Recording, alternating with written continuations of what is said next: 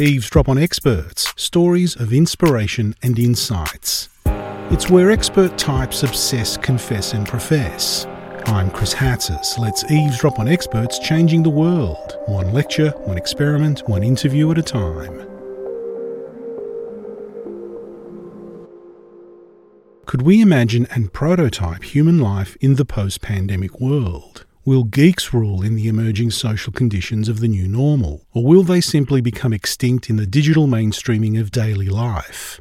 Associate Professor Christina Dunbar Hester is a faculty member of the Annenberg School of Communication at the University of Southern California and holds a PhD in Science and Technology Studies from Cornell University. Christina is the author of Hacking Diversity The Politics of Inclusion in Open Technology Cultures and Low Power to the People Pirates, Protest and Politics in FM Radio Activism. Her writing and research centres on the politics of technology and culture, especially media and tech activisms, infrastructures, and envirotechnical sites. Christina recently participated in a University of Melbourne Faculty of Arts webinar titled Geeking and Prototyping in the New Normal.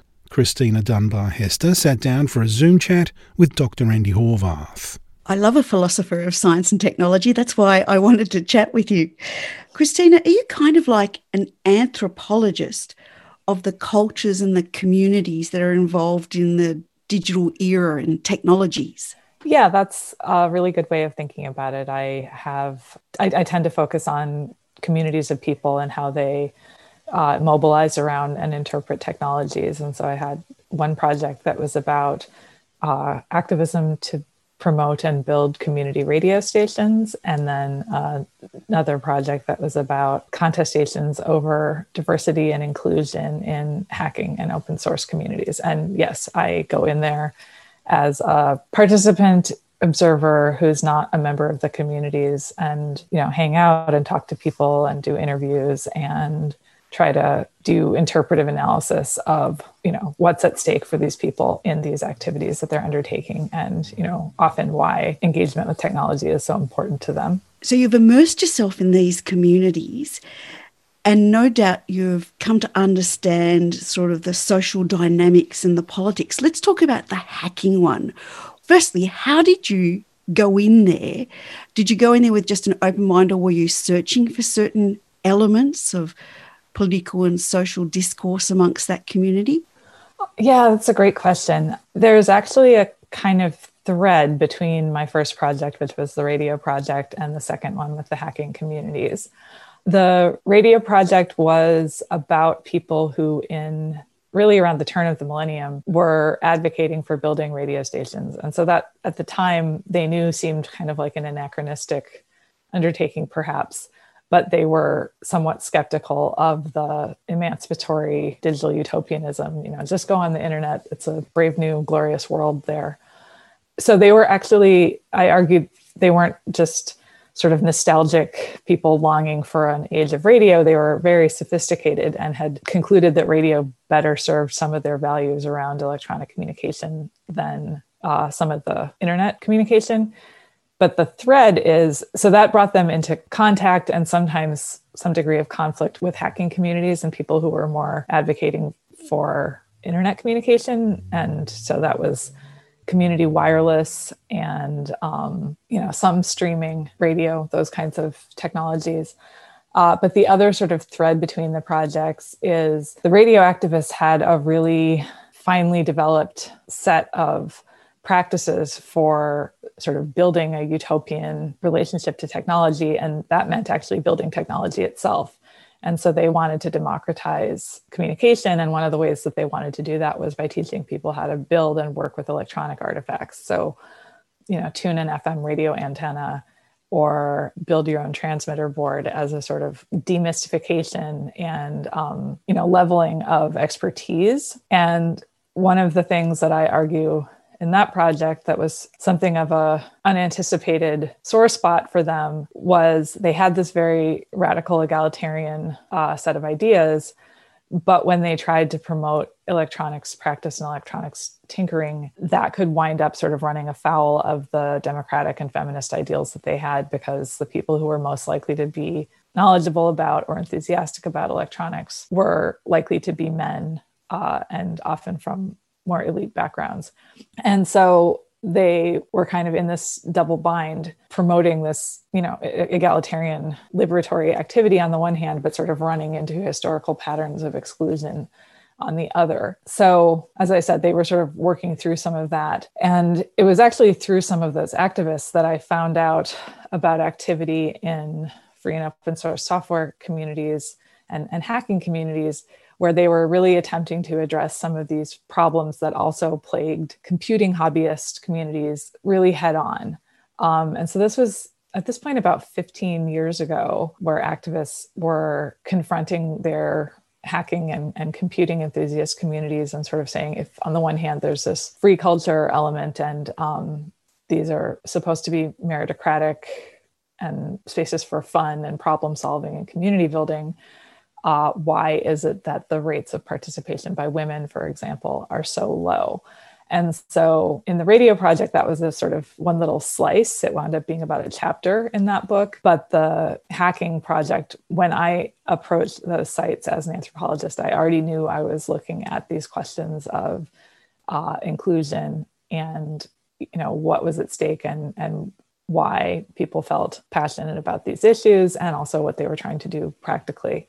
Uh, so it wasn't looking at the entire milieu of, of hacking or of open source, but it was looking at these communities specifically trying to address these problems or, or questions, issues of concern in their communities. So you approach that FM community, which in the US is basically community public radio. The FM community wanted to ensure their place in the world, so started to sort of gather the troops, so to speak, but at the same time excluded certain communities in the attempt to try and make their community strong. This is really fascinating. The hacking community, though, while still a male dominated area, did it have any capacity to create sort of feminist hackers? Yeah, so that's one of the things that I think is so interesting. You know, first it would depend on where you're drawing a boundary around what what hacking even is. But if we take a fairly conventional view that it has to do with computers, programming, hardware, the sort of longer trajectory in North America and, and Europe was actually that women were some of the earliest professional programmers during the war effort in World War II. And when programming was a new occupation, it wasn't gendered and computers weren't gendered. But over time, women wound up being sort of gate kept out of particularly the more prestigious parts of the uh, occupation and even the situation in academic computer science for instance there were more women in academic computer science in like the 1980s than there were by the turn of the millennium. And then open source itself was like much much more male dominated and the research that i again draw on and that my people that i was you know, studying and working with were drawing on there was an eu study that was published in about 2006, I think, that showed that the rate of participation by women in open source was something like 1.5%. It was like really shockingly low. And so, uh, in my research, I argue that that statistic coming out actually galvanized people to have internal conversations about, you know, well, why why is this the case? There's also a, a, genealogy of what could be called cyberfeminism and, and was at the time. And some of that, you know, more sort of utopian thinking about playing with or leaving behind certain aspects of social identity and looking at computers and particularly networked computing as a space to which women and gender nonconforming or non-binary people were sort of going online and sort of playing with uh, identity in those spaces. So it wasn't that there were no women or non masculine identified people. It was that open source was particularly masculine, and also that some of these kind of tracks of communities didn't necessarily intersect all that well. Um, I'll also add that I wasn't looking at women particularly. I was looking at the sort of mobilization of uh, different categories of identity and what was happening throughout my research was people kind of started with women as the first category that they were looking at, but then that sort of brought them to raise other other things like, as I said, non-binary and trans and you know gender non-conforming identities, but also to start thinking about you know race and ethnicity and nation and sort of global positioning because a lot of this my research takes place in north america and europe but there are sort of traces out into uh, other places on earth and sort of working through a lot of that which again started with women but didn't end there so, how does power and politics play out in these communities?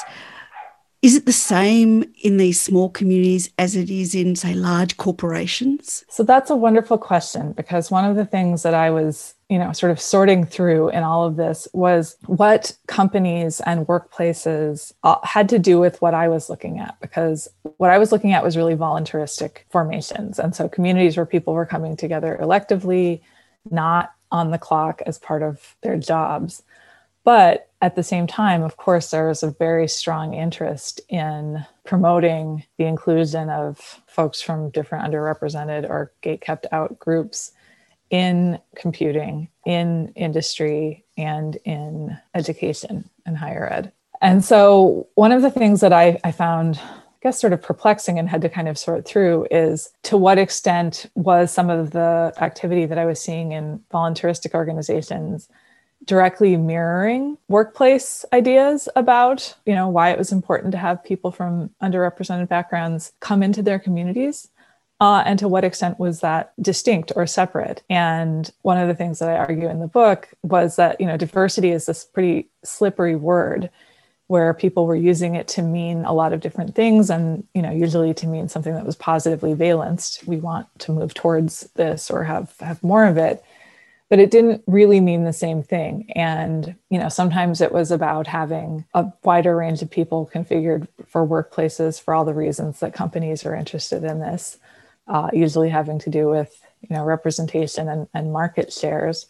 But sometimes it really wasn't and it was about a more elemental belief that working with these technologies has something liberatory to offer and you know that to do it is to find a certain kind of liberation and joy and a sort of higher sense of self that is not about the workplace at all. And so one of the things that i was sort of having to tease out was these different threads and how they you know were and weren't related to each other. It's not a coincidence that a lot of the discourse in the voluntaristic spaces mirrored uh, discourse that you would find in industry and, and higher ed. And I think that sometimes that was really kind of doing a disservice for the people who were trying to promote more elemental, emancipatory, and more radical values and goals. Because fundamentally, some of what the more radical strands of this activity are devoted to is actually not really compatible with some of the goals of, of capitalism and to have all of that kind of discursively mixed up or you know why are you doing this on the weekends? An easy answer is to say you know because i love it but why should other people get brought into it if you're just doing it as a sort of affective passionate pursuit? It gets sort of tricky. Uh, an answer people would sometimes give is to sort of help people get configured to get good jobs but to me it's a lot more complicated than that. What are some of the surprises that emerged and and misconceptions that you sort of reversed from your research? So, one of the really interesting things uh, that came up in a few different ways in that research was if you're teaching people to program and you know hack because it's fun where does that lead and i had you know spoken to people who were saying well you can wind up working for you know silicon valley and a lot of their you know contracting work as we know not all of it but a lot of it might have uh, surveillance or military implications and you know where does the line get drawn between oh you're you know really enjoying solving this technical problem and your responsibility for an application for it. And this was also, I would add, during the sort of aftermath of the financial crisis in the US and globally, and so there was interest and support coming into hacker spaces and educational spaces for activities that, as municipal budgets were being decimated, like DARPA, which is uh, part of the Department of Defense, was offering to fund hacker spaces. And it was a sort of blue skies thing. It wasn't, oh, you have to then, you know, build a, a missile or a surveillance regime. But the question was really how much does that as a funding source or you know, sort of openness to the fact that there might be weapons or surveillance implications for this kind of work. You know, how much of that is something you can bracket out? And so I was finding all kinds of really interesting, you know, data about this. And it was also during the period of um, Edward Snowden's revelations and the fact that the NSA was, you know, spying illegally on American telecommunications. So I was having people sort of come out on all sides of this issue, but basically i think one of the most important things was just to like have the conversation about we need to bring this out into the open and debate it as a community. And so i was hearing from some people in you know some hacker spaces oh yeah it would be really fun if you want to come to our hackerspace and you know 3d print or prototype a gun. Uh, whereas other people were saying you know no we really have to make sure that we have a strong political consciousness and you know not be okay with building facial recognition or working on making drones operate better just because it's like a cool technical problem. Um, so that was something I thought was really interesting and important to sort of bring out was the kind of tacit association between a lot of tech work and militarism and, and empire. So, Christina, you're really putting out a call to say we need to become more sophisticated consumers in these sort of technological spaces. Yeah, I don't know if I would put it as consumers, but I think I would go exactly what you said. I think there's a sophisticated and, and nuanced knowledge of the you know history and and present of participation in these fields of work and also fields of you know leisure or sort of hobbyist spaces that you know over time really could not be separated from the maintenance and reproduction of elite social power. And so again if you're talking about sort of like well what about diversity it's not, and this is not me making this point originally, but I would certainly endorse it. It's not a question of just sort of adding new kinds of people to the same culture and expecting it to either turn out differently or be kind of unproblematically reproducing the values that it had there's really a longer trajectory here, which is that tech fields have been used to again essentially gatekeep sort of access to not only technology but also the sort of social status that we assign to technologists. And so the sophistication and sort of nuance there isn't to say, oh, this is all terrible, but it's also not to say, oh, we can just sort of add women and stir or add new people and stir and we'll unseat the sort of power dynamics here that have been reproducing themselves for a long time. And so I think the challenge is to think about this both within and you know outside these fields to sort of think about the power status that they have and why that's been you know, assigned to them and you know what it would mean if there is a commitment to more democratic practice around you know these kinds of technical pursuits you know what that would really look like and and where the levers of power are. You know also i think another important thing to note is we tend to grant technology and, and technologists so much power and sort of assign them such a special status in our society that we think like oh if we want to change society we need to change who the technologists are or we need to open that seat up to new kinds of people. And that may well be true, and I have nothing against it. But the other thing that I would again ask us to maybe step back and think about is how did that segment of society come to be so powerful in the first place? And is that really what we want? And I know that this is on the agenda in Australia as it is here. You know, what are the implications of that, those fields having so much power for, you know, how we assign resources in education, for example? You know, what does that mean for history and social science? If we're deciding that the you know economy of producers is all going to be coders or academicians of, of engineering or computer science you know there are some really sort of deep and elemental questions i think lurking behind my hobbyists pressing for inclusive practices in hackerspaces uh, and one of the things that i argue is that ironically it can't actually be solved in the hackerspace so how do you inspire your students to rethink those spaces? What sort of activities do you get them doing? Well, one of the things that I really like to do and comes up in the book, but to even sort of think about the boundaries around, you know, who is a tech worker, for example. We would have, you know, easily to hand a stereotype of, you know, a Mark Zuckerberg or a Bill Gates or Steve Jobs or something. But, you know, what are all the material forms of work that go into producing these kinds of products. And that certainly involves you know not only electronics engineering which by the way also it is worth noting that the US government has funded a lot of the basic research that has then gone into these you know consumer products that we then attribute to being the products of these um, you know genius companies. But to sort of step further and further and further back and kind of zoom out in these commodity productions because it's not again just a software suite on a you know shiny electronic device. There's also you know where was that circuit board assembled? You know the fact that apple products come with the i'm probably going to mangle this a little bit but they say like designed in cupertino and manufactured in china often. You know sort of taking a step back there are you know strong patterns of uh, race and gender around who we're assigning as the you know powerful important technologists in the sort of pipeline of bringing our electronics to us. But really there's you know skilled assembly work.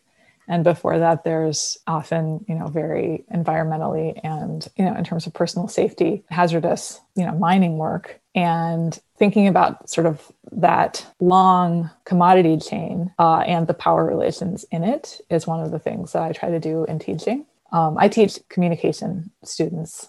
Often, I think people think that I, if I say I teach in communication, they think that I'm, you know, teaching how to do what you're doing, or you know, do production of some kind, media production, and I don't do that. But you know, the sort of sedimented and often invisibilized, you know, history of labor in the internet is uh, one of the big things that I try to do to kind of get us thinking about these sort of longer histories of labor and materials and to sort of start to look at their consumer electronic products in a totally new way for them a lot of the time. So, next time we look at our mobile phone and we sort of marvel at it and we're glad we found it because we thought we lost it, what would you like us to think about? I mean, there's a few things. One is like, if we're talking about technology, right? Why is the phone or the laptop, like the little shiny electronic device, the thing that we're calling technology? That shows a lot of sort of bias towards novelty and, again, sort of assigning power and even, you know, sort of genius and maybe even almost a certain, you know, sort of divine providence or something to these little things. And why are we marveling so much more over your electronic device than over the electrical grid, you know, which fundamentally your device